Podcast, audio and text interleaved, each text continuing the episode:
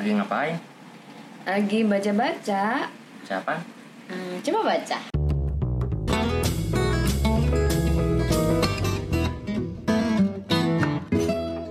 Halo Lur, eh, bersama saya Andreas Nova Dan saya Anis Maslihatin. di podcast. Coba baca. Ini episode pertama, jadi Kita eh, slow-slowan aja sih. Iya, podcast Coba Baca ini eh, podcastnya dari kibul.in, Hmm. sebuah media tentang sastra seni dan budaya, Dan tapi sekitar. kebanyakan sastra, sastra dan sekitarnya. Eh, Oke. Jadi eh, podcast ini kita ngobrolin buku, nggak teknikal banget sih secara kayak nggak kayak resensi-resensi gitu cuma ngobrolin aja karena kebetulan aku dan Anis itu adalah pembaca Santai-santai aja.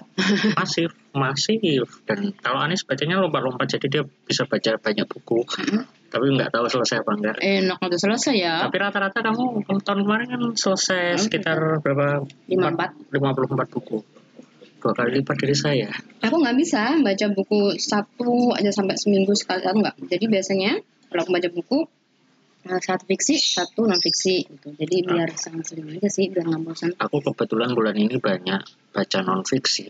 Tumben-tumben sekali saya baca non fiksi biasanya kan halu Kayaknya aku juga fiksi. akan lebih banyak membaca non fiksi kayaknya tahun ini. Nah, kita mulai masuk ke segmen satu setelah yang satu ini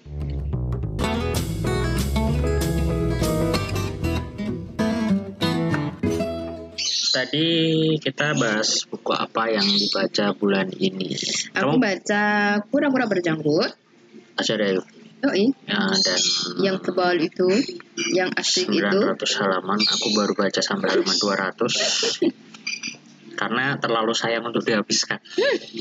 Alasan dari tahun kemarin kan itu. iya salah satu buku yang tidak selesai-selesai dibaca tahun 2018 Tapi emang benar itu salah satu buku yang kita tuh jadi sayang banget kalau ngabisinnya, ya kan? beda kalau bah apa baca Raden Mandasya dan Hmm. uh, si pencuri daging daging sapi itu uh, itu malah tanggung kalau kita berhenti di tengah-tengah padahal keren loh itu yang Azari Ayub itu dia yang e- editornya kan Paman Yusi itu Hmm. Dan ya pendongeng dieditori oleh do pendongeng akhirnya menjadi dongeng yang sangat epic hasilnya. Itu ya wajar sih kalau dapat kusala saya aku juga ketika itu masuk nominasi kusala udah ah ini pemenangnya hampir sekitar 40% lah. Terus aku baca matinya seorang penulis besar ini Oh. dari Siramedia Siramedia. Oh, eh Siramedia oh Immortal Immortal mah sama aja sama Siramedia dan Octopus. Jadi ini dari penulisnya bagus, sih Mario Vargas Llosa. Ini kan dihimpun sama diterima sama Mas Roni Agustinus. Hmm, hmm, Mas Roni, ya ya ya. Kayak Mas ya. Roni Agustinus itu, Itu salah satu- aku nggak tahu yang yang memilih esainya ini Mas Roni sendiri atau Hmm. dari penerbitnya. Itu tapi eh, sangat nih esai-esai yang di sini sangat kontekstual dengan ya dunia kesastraan sekarang sih Hmm.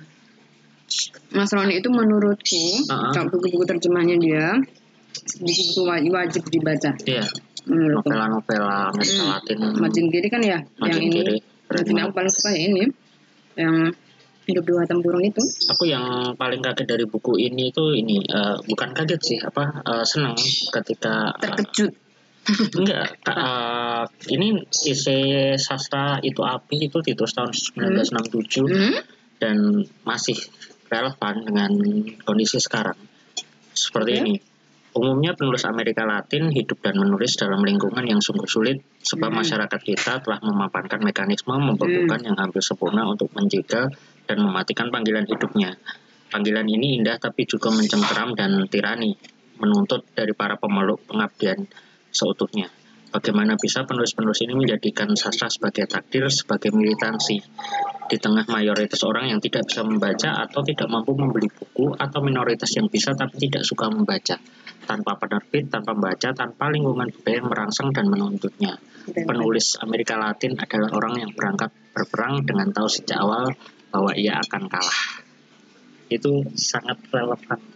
Dengan sangat kontekstual dengan dengan ini ya. Ini, ini masih loh, maksudnya oke lah 9 98 persen setahu itu 98 persen dari dari orang Indonesia itu eh, bisa membaca, maksudnya melek huruf, tapi tidak membaca bukan sekedar bisa membaca buku alfabet, tapi juga harus mengerti apa yang terkandung di dalamnya, harus Ah, nggak ya membaca.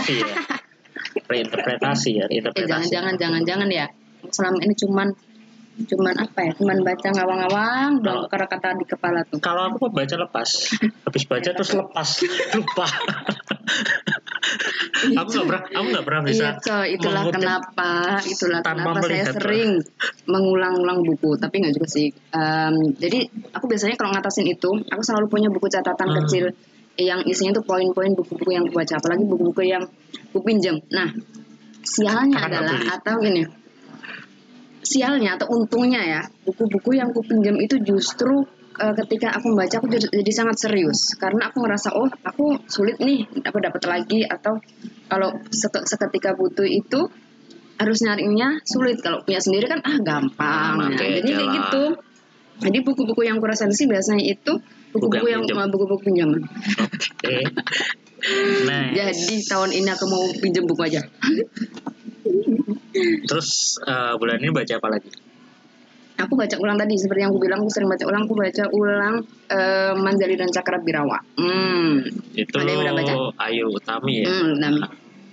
Salah Itu satu seri bilangan full, Nah. tapi dibikin agak ringan gitu. Aku baca ulang karena aku pengen aja, pengen aja. Hmm, Gara-gara habis Parang Jati. wawancara sama Ayu Utami Nah, iya, kemarin iya. ya. Jadi Ayu Tami punya bocoran eh, Februari besok ini eh, mau ada buku dari perspektifnya tokoh yang paling kusukai. Parang Jati. Aku aku baru tahu ada apa cewek yang fan girling dengan tokoh dalam Oh, buku. gila itu. Ya mungkin cewek kali ya. Iya, kayak nggak gitu. mungkin lah aku ngefans sama Parang Jati. Ya Lord, please Ya kamu bisa ngefans sama Marja, bukan tipemu. Hmm, aku susah sih membayangkan apa ya Udah cowok betina. cowok jadi bestiality tahu nggak? Hmm? Oke. Bayangan kuda betina. Oke, bestiality. Aku Tahu baca ini juga eh bukunya Mas Raudal Hmm. eh yang kota-kota kecil yang Dia kuangan eh yang diangan dan kuimpikan. Iya, kujumbai. apa dia? Kujumbai ya? Iya iya itu. Judulnya cukup rumit sih. Keseingatku sih Kujumbai. Eh, dan Itu itu terbitan tidak banyak orang yang bisa menikmati buku itu, tapi nggak tahu kenapa aku senang banget justru karena unsur subjektifnya. Iya, kalau menurutku malah tulisan yang bagus itu yang subjektif. Karena Hmm. apa ya? Bagiku Jadi dia tuh merasakan benar-benar eh, terlibat dalam kota itu, harus menuliskan itu sama kayak mungkin sastra, sastra perjalanan kali ya. Itu aku kayak seneng itu, banget. tapi lagi nge-hype banget ya ini sastra Hmm. perjalanan. Bersa Bersari juga nulis Oh, apa catatan. udah dari tahun kemarin kan. Ya. Oh, sastra perjalanan itu selalu ngehits Iya. dari Tapi- tahun dari Hmm. berapa? 2010-an. Mulai Itu ngangkat mulai lagi sih. ngehits. Terus bagaimana orang Roman seperti saya akan Hmm. menuliskan catatan perjalanan, catatan perjalanan spiritual mungkin Iya. sih. Hmm, tapi yang bagus itu Mas Agustinus Bobo itu bagus kalau Hmm. perjalanan. Itu bukunya apa tuh? Eh, titik nol, saya titik nol, terus ah lupa aku. Itu yang Oh baca. iya, aku aku pernah lihat itu. Nah, ini bagus menurutku. Jadi dia tidak terjebak dengan eh, kekaguman-kekaguman yang Iya, kadang kan Hmm. terjebak ke wah ini bagus nih, Hmm. ini bagus untuk dituliskan. so. Katro, titik lu. ya nggak apa sih gitu, tapi dia kritis. Aku lagi baca Come on Feel the Noise ini disusun oleh Nuran Wibisono, Oke, aku udah baca tuh. Diterbitkan oleh Buku Mojo. Hmm. Ini dulu aku dapat nggak beli karena emang nggak dijual ini. Oh, itu buku yang paket-paket kemarin Iya, kan ya? bonusan Harbolnas Iya. kemarin. Itu aku dapat satu, terus pertama aku pikir ini tulisannya Nuran kayak Hmm. di Nice Boys Don't Write Rock and Roll kan. Hmm. Eh, dia menggambarkan Androses sama kayak aku dan kami nyambung kalau Nah. ngobrolin itu terus Aku mudengnya di buku itu cuma itu doang, uh, Gun and Roses doang. Yang lainnya Van Halen nggak ngerti. Kupikir, kupikir ini Ya. bukan Nuran yang terjemahin atau aku ragu-ragu lah antara ini Nur Nuran benar apa yang terjemahin atau gimana. Hmm? Tapi terus ada ada satu frase yang menarik Hmm. gini. Aku menarik Excel dan Easy. Hmm? Cuk, kalian ingin main di tempat baru selain Nah, dancing water menurutku asli? menariknya, menariknya terjemahan ini kayak gitu. Ada matang suwe. Udah Satu-satunya wis. ini sangat-sangat Jawa Timur banget dan ini sangat Masuk. kontekstual menurut Sangat. saya. Ya, ya, ya. Sekali deh. Itu menyenangkan. Oh, Memang membaca itu. Jadi aku memutuskan membaca sampai akhir meskipun aku nggak mudeng karena itunya. Menarik kan? Eh, benar. apa ya Asik, terjemahan kan tidak harus setia dengan secara literal Ah. tapi ya kontekstual sesuaikan Jadi tertarik baca bukunya ini Nuran pernah baca ini apa terjemahannya Yusuf Afianto apa? yang Catcher the Catcher in the Rye Oh itu terjemahannya itu yang terjemahannya Paman Yusi Yusi. Iya aku dan, baca dan sih. itu menarik Aku jadi teliti. kalau uh, pandanganku soal anak luar negeri sekolah Hmm. itu kan bayanganku kayak uh, kelas 3 di Mallory Tower-nya eh, Blyton iya, dan iya, sebagainya gitu. Ketika baca The Catcher in the bahasa Inggris aku merasakan ya si anak-anak Mallory Tower itu pada beling-beling dan bolos gitu kan si Buku yang itu. tanda petik membunuh John Lennon itu. Ah. Dan ketika Hmm. baca versi Indonesia yang diterjemahkan Om Yu, Paman Yusi ini jangkrik. Bagus ya. Kayak feel-nya SMK bolos rasanya. Dapat feel-nya. Iya, iya, jadi iya. feel lokal jadi ada Heeh. kalau dalam bahasa Inggrisnya itu eh, game my ass gitu kan. itu banana juga nggak sih? Iya, Banana kan yang diterjemahin lebih menjadi Ya, ya. permainan matamu. Enak banget pokoknya ter- Iya, itu benar, terjemahannya. Ya justru buku-buku dengan terjemahan yang itu yang termasuk sesuai ini termasuk dengan budaya kita itu aku asik ya. dapat feel-nya. Walaupun kita memang nggak boleh lepas terlalu lepas dari buku aslinya sih. Mm, mm.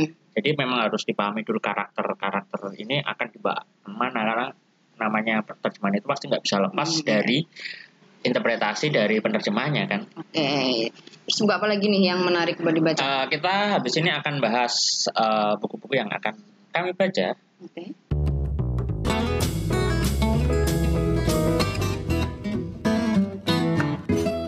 Habis ini kamu mau baca apa lagi? Aku mau baca buku yang semua orang, enggak semua orang sih, kebanyakan orang sudah membacanya tahun-tahun kemarin.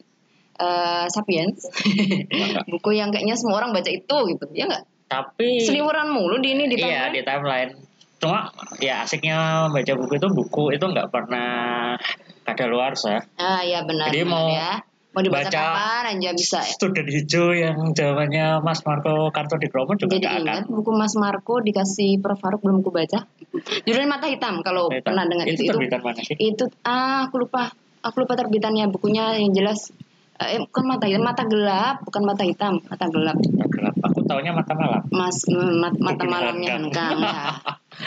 Mata gelap itu dan sekilas ku buka-buka itu masih sangat eh, apa gaya lama ya seperti Mas Marco ketika Iya. di Student Hijau gitu. Jadi kayaknya butuh Kalau buku yang waktu ini banget. kayak eh, apa ya? Yang se, se masa kayak masa pelar gitu Hmm. Mungkin hampir sama kayak gitu ya stylenya. Nah, iya sih.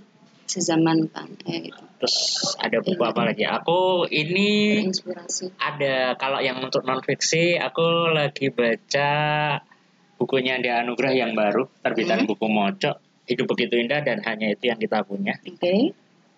aku membaca dia Anugrah itu malah dari cerpennya yang di Bakat menggonggong. ah bakat menggonggong itu Eh, sih. gara-gara ini apa tamasya pencegah bunuh diri Oh. terus jangkrik iki arek iki apa sih karepe jadi aku Oke. harus baca berapa kali sebelum Baru karena- bukunya tipis gitu kan? Enggak, enggak, karena gini kita kita kita baca itu selalu Hmm. ada ini maksudnya apa? Kita harus mencari maksud sebuah tulisan. Ah, aku nggak sih. tapi tapi justru uh, karya-karya dia itu bisa dinikmati Heeh.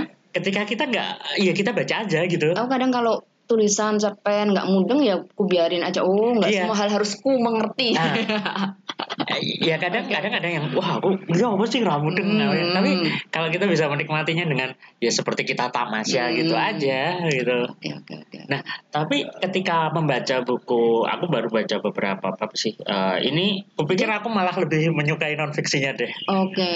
Jadi ini buku ini adalah bunga rampai non non fiksi pertamanya. Oh, bunga rampai. Dan- yang boleh nih dibaca. Hmm, dia ngobrolin banyak hal dari industri pisang di Amerika Latin, terus Hmm. ngobrolin eh, akun-akun orang mati di Facebook yang sudah banyak, terus Di macam-macam dari perang tentang apa ya melankolia kolektif Oh. pokoknya banyak penulis puisi oke, cerpen oke, ini non fiksi juga oke wah boleh nih ada Iya. ada menurutku penulis Ke- ke- perempuan kekurangannya ya, satu. penulis perempuan yang eh, kayak gitu puisi oke cerpen oke esai oke Siapa?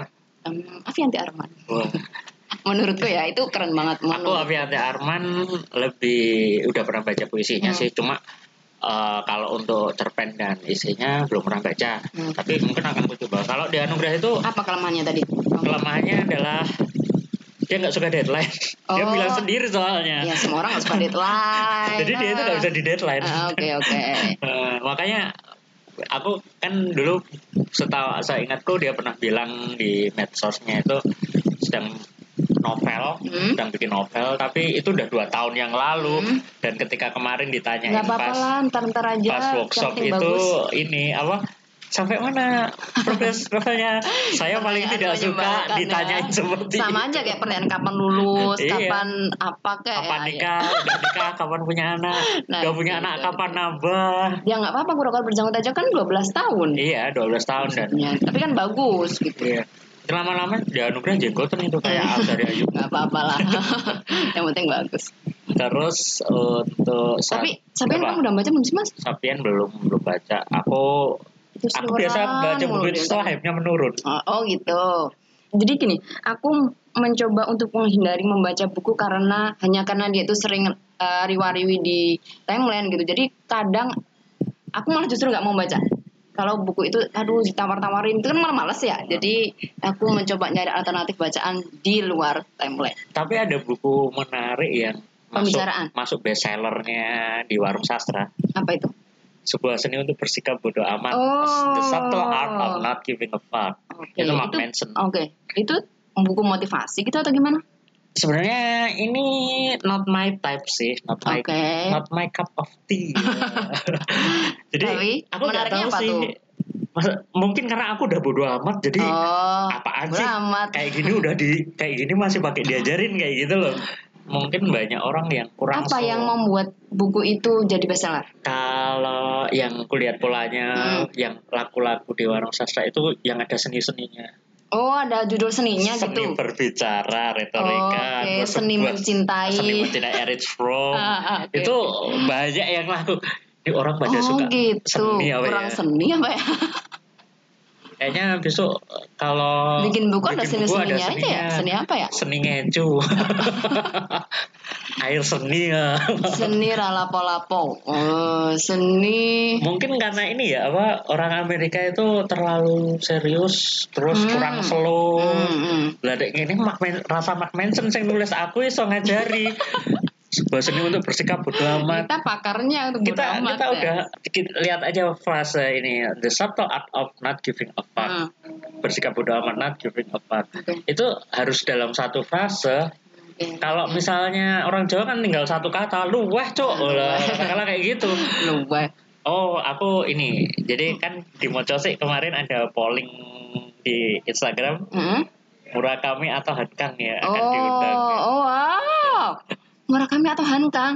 Kalau aku mungkin Murakami dulu deh.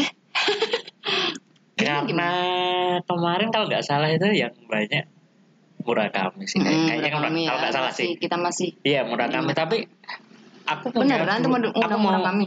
kan baru rencana nggak oke. tahu. Nanti semoga, Terus? Ada ada Murakami aku udah pernah beberapa baca cerpennya dan kalau novelnya sih aku belum belum belum baca ada dua cerpen yang pernah dimuat di- diterjemahin di Kibul Hmm. dan salah satu cerpennya itu belum keluar versi Inggrisnya Hmm, berarti langsung dari bahasa diterjemahin ya. bahasa, bahasa Jepang oleh uh, Mbak Dian dia dosen Dian. di FIB UGM Mbak Dian Anissa. Iya, sastra Jepang.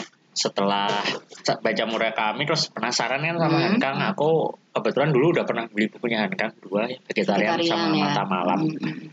Tertarik sih karena vegetarian kan menang main Booker Hmm. International main Booker Prize. Terus sepertinya ini kalau dari blog dan review-reviewnya kan sangat Kafka yang merupakan acuan cerita pendek modern. Oh, Kafka. Kafka kan, metamorfosis kan. Terus aku itu baru baca berapa puluh halaman sekitar 40 50 halaman eh bukunya ketumpahan rujak. Bubar. Pil-pil terus bulayo tak kerucuki.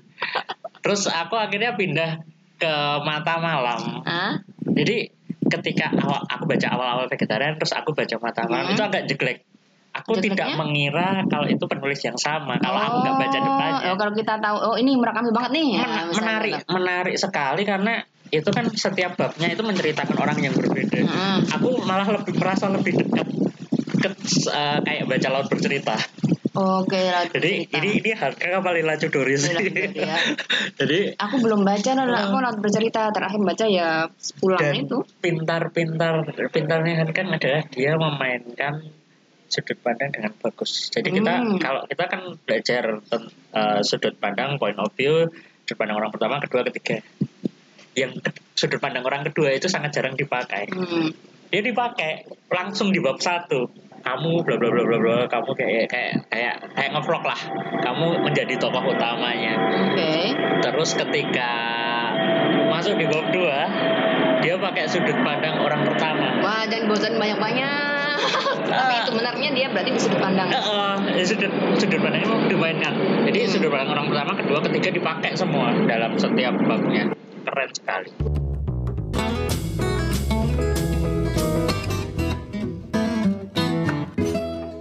Kita lihat eh, buku-buku yang berseliweran di timeline. Kalau di timeline tuh ya, Ah. eh, ternyata sekarang itu cover buku itu sangat bukan menentukan juga sih. Jadi setidaknya itu menarik perhatian kita, Mhm. ya nggak sih? Dan justru nggak suka.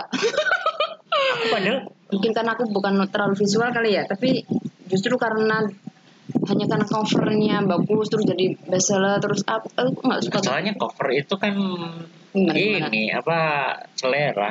Iya sih, kayak misalnya sekarang bukunya Pak Tohari kan di bikin Iya, cover di- baru di- itu di recover kan. lucu sih recover. Tapi keju juga kalau misalnya layoutnya nggak dibenerin. aku nggak Aku belum lihat. senyum Karnyamin Hah, itu kan layoutnya jelek banget. Oh, terlalu rapat. banget ya. Maksudnya memaksakan jadi. Ya dibenerin lah masa enggak? Iya. Tapi ya. belum lihat sih isinya Covernya bagus. Covernya bagus kalau isinya sama aja. Aku males juga sih. Gramedia yang yang selalu ngeluarin buku kan Gramedia. Hmm, Tuh ada kenapa aja? Chinese astrologi mentang-mentang mau Imlek nih. Oh iya. Terus oh ya kemarin aku lupa di, baca di mana ya. Kalau nggak oh Faisal Odang itu Hmm. mau ngeluarin novela Novela? novela dari ini apa namanya yang yang idenya itu terinspirasi ketika dia di residensi Oh, oke, belum belum tahu aku. Eh, judulnya itu eh, Raymond Carver terkubur mie instan di Iowa Aku suka garam mie instan ya nih. apa nih sebagai kita tebak tebak merek instannya apa coba?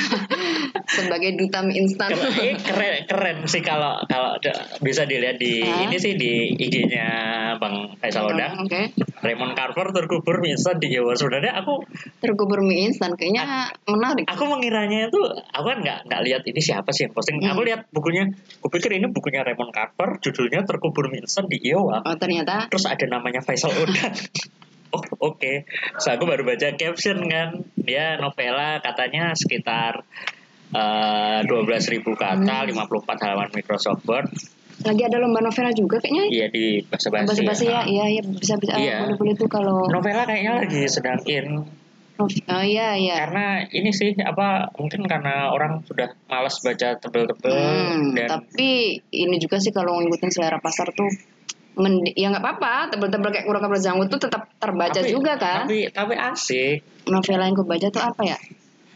Aku suka novela novela Amerika Latin sih. Kapan-kapan mungkin bisa kita bahas ini. Oh bisa bisa bisa. Saya ada ya terjemahnya yang Pak Tua itu? Ya. Bisa dijadikan novela nggak? It- iya Pak Tua itu yang kisah terus cinta. rumah kertas Rumah terus kertas, yang ya. apa beruang kenangan-kenangan yang baru yang ter- terbitannya Margin Kiri yang terjemahin juga Roni Agustus Oh, ya? Miguel Ortega siapa belum gitu. belum belum baca aku lupa ininya detailnya kalau penerbit indie penerbit penerbit indie lagi penerbit nih? penerbit indie lagi ngeluarin apa ya eh bukunya ini Mas Pinto lagi Iya, mau terbitin bukunya ini, ulang nih kumis penyaring Kumis. kopi aku ya. dulu terus bacanya aku zaman-zaman bayanginnya Adam Suseno kumis ya bang kumis ya Kumis. enggak dong aku Isdadia dong tapi Andi tapi Malarangnya kumis penyaring kopi. kumis penyaring oh, kopi jadi nggak usah disaring kopi, eh, kopi-kopinya nempel di kumis gitu apa ya? kumisnya dari Vietnam terus jadinya kopinya Vietnam Trip Driblen kalau aku cocoknya. Eh, Oke. Itu menarik. Ini ini katanya dapat info itu sekitar 10 Februari akan keluar. Si kumis. Ah, aku udah pesen aku. Oh, buku kumis ya. Oh, pasti mau pinjam, aku tahu. aku udah baca dulu. Udah, Mbak? baca. Yang versi- sempet ku Kan ada tambahannya. sempet ku bikin eh, buat tugas kuliah analisisnya Wow. pakai postkolonial itu. Salah satu cerpennya apa yang judulnya? Malah lupa judulnya. Aku pakai perspektifnya postkolonial. Tapi ada ada ada cerpen yang ditambahkan dan dikurangi maksudnya. Oh, ada yang ditambahkan. judul yang dikurangi, ada yang ditambahkan sekitar Hmm. tiga atau empat aku lupa. Ya aku pinjam aja lah ya. Ya. Aku tahu Terakhir aku baca bukunya Mas Pinto ini sih eh Jemput terbawah. uh, Sumber Terbawah. Nah itu Ya. juga menurutku. Aku belum selesai karena aku tidak terbiasa Aduh, aku- ini. Janji bikin reviewnya belum bikin bikin. Aku tidak terbiasa dengan jadi kan dia pergantiannya kayak kayak teater gitu kan. ah, ah, ya, dia Karena aku nggak aku nggak sering nonton teater. Jadi Nggak juga aku, aku menikmati sih, menikmati baca eh kayak inilah beloknya itu kayak mami-mami Tapi renceng cukup- kiri belok kanan. cukup halus pergantiannya Iya. dari satu apa peristiwa ke peristiwa yang lain tuh cukup uh, cukup ya ada ada beberapa part yang agak dipaksakan sih tapi eh, nggak nggak mengganggu secara Hmm. keseluruhan. Masih masih bisa menikmati. Minangkabau banget. Ya semoga besok bisa datang lagi untuk bahas itulah. Oh iya ada ya. acara di mana kek Iya, iya, iya, dibahas bisa, bisa, bisa. Sama Iya, ini eh, buku puisinya Mario Lawi Hmm. Yang ini judulnya uh, keledai yang mulai Keledai- eh keledai yang mulai Keledai yang Keledai mulia. keledai yang mulai Aku suka yang dulu, aku dulu bacanya yang ini eh, mendengarkan Coldplay. saya mendengarkan Guns N' Roses jadi apa Child. selalu ini ya selalu konsisten dengan tema-tema religius Hmm. aku pernah wawancara sama Mario Hmm. baru ku edit dan belum ku publish Hmm. itu tentang puisi religius terus latar belakang dia kan banyak nulis nulis tentang puisi religius terus kisah-kisah dia waktu residensi di Roma Hmm, dia Oh mau dia residensi di mana? di Roma di Oh, Italia.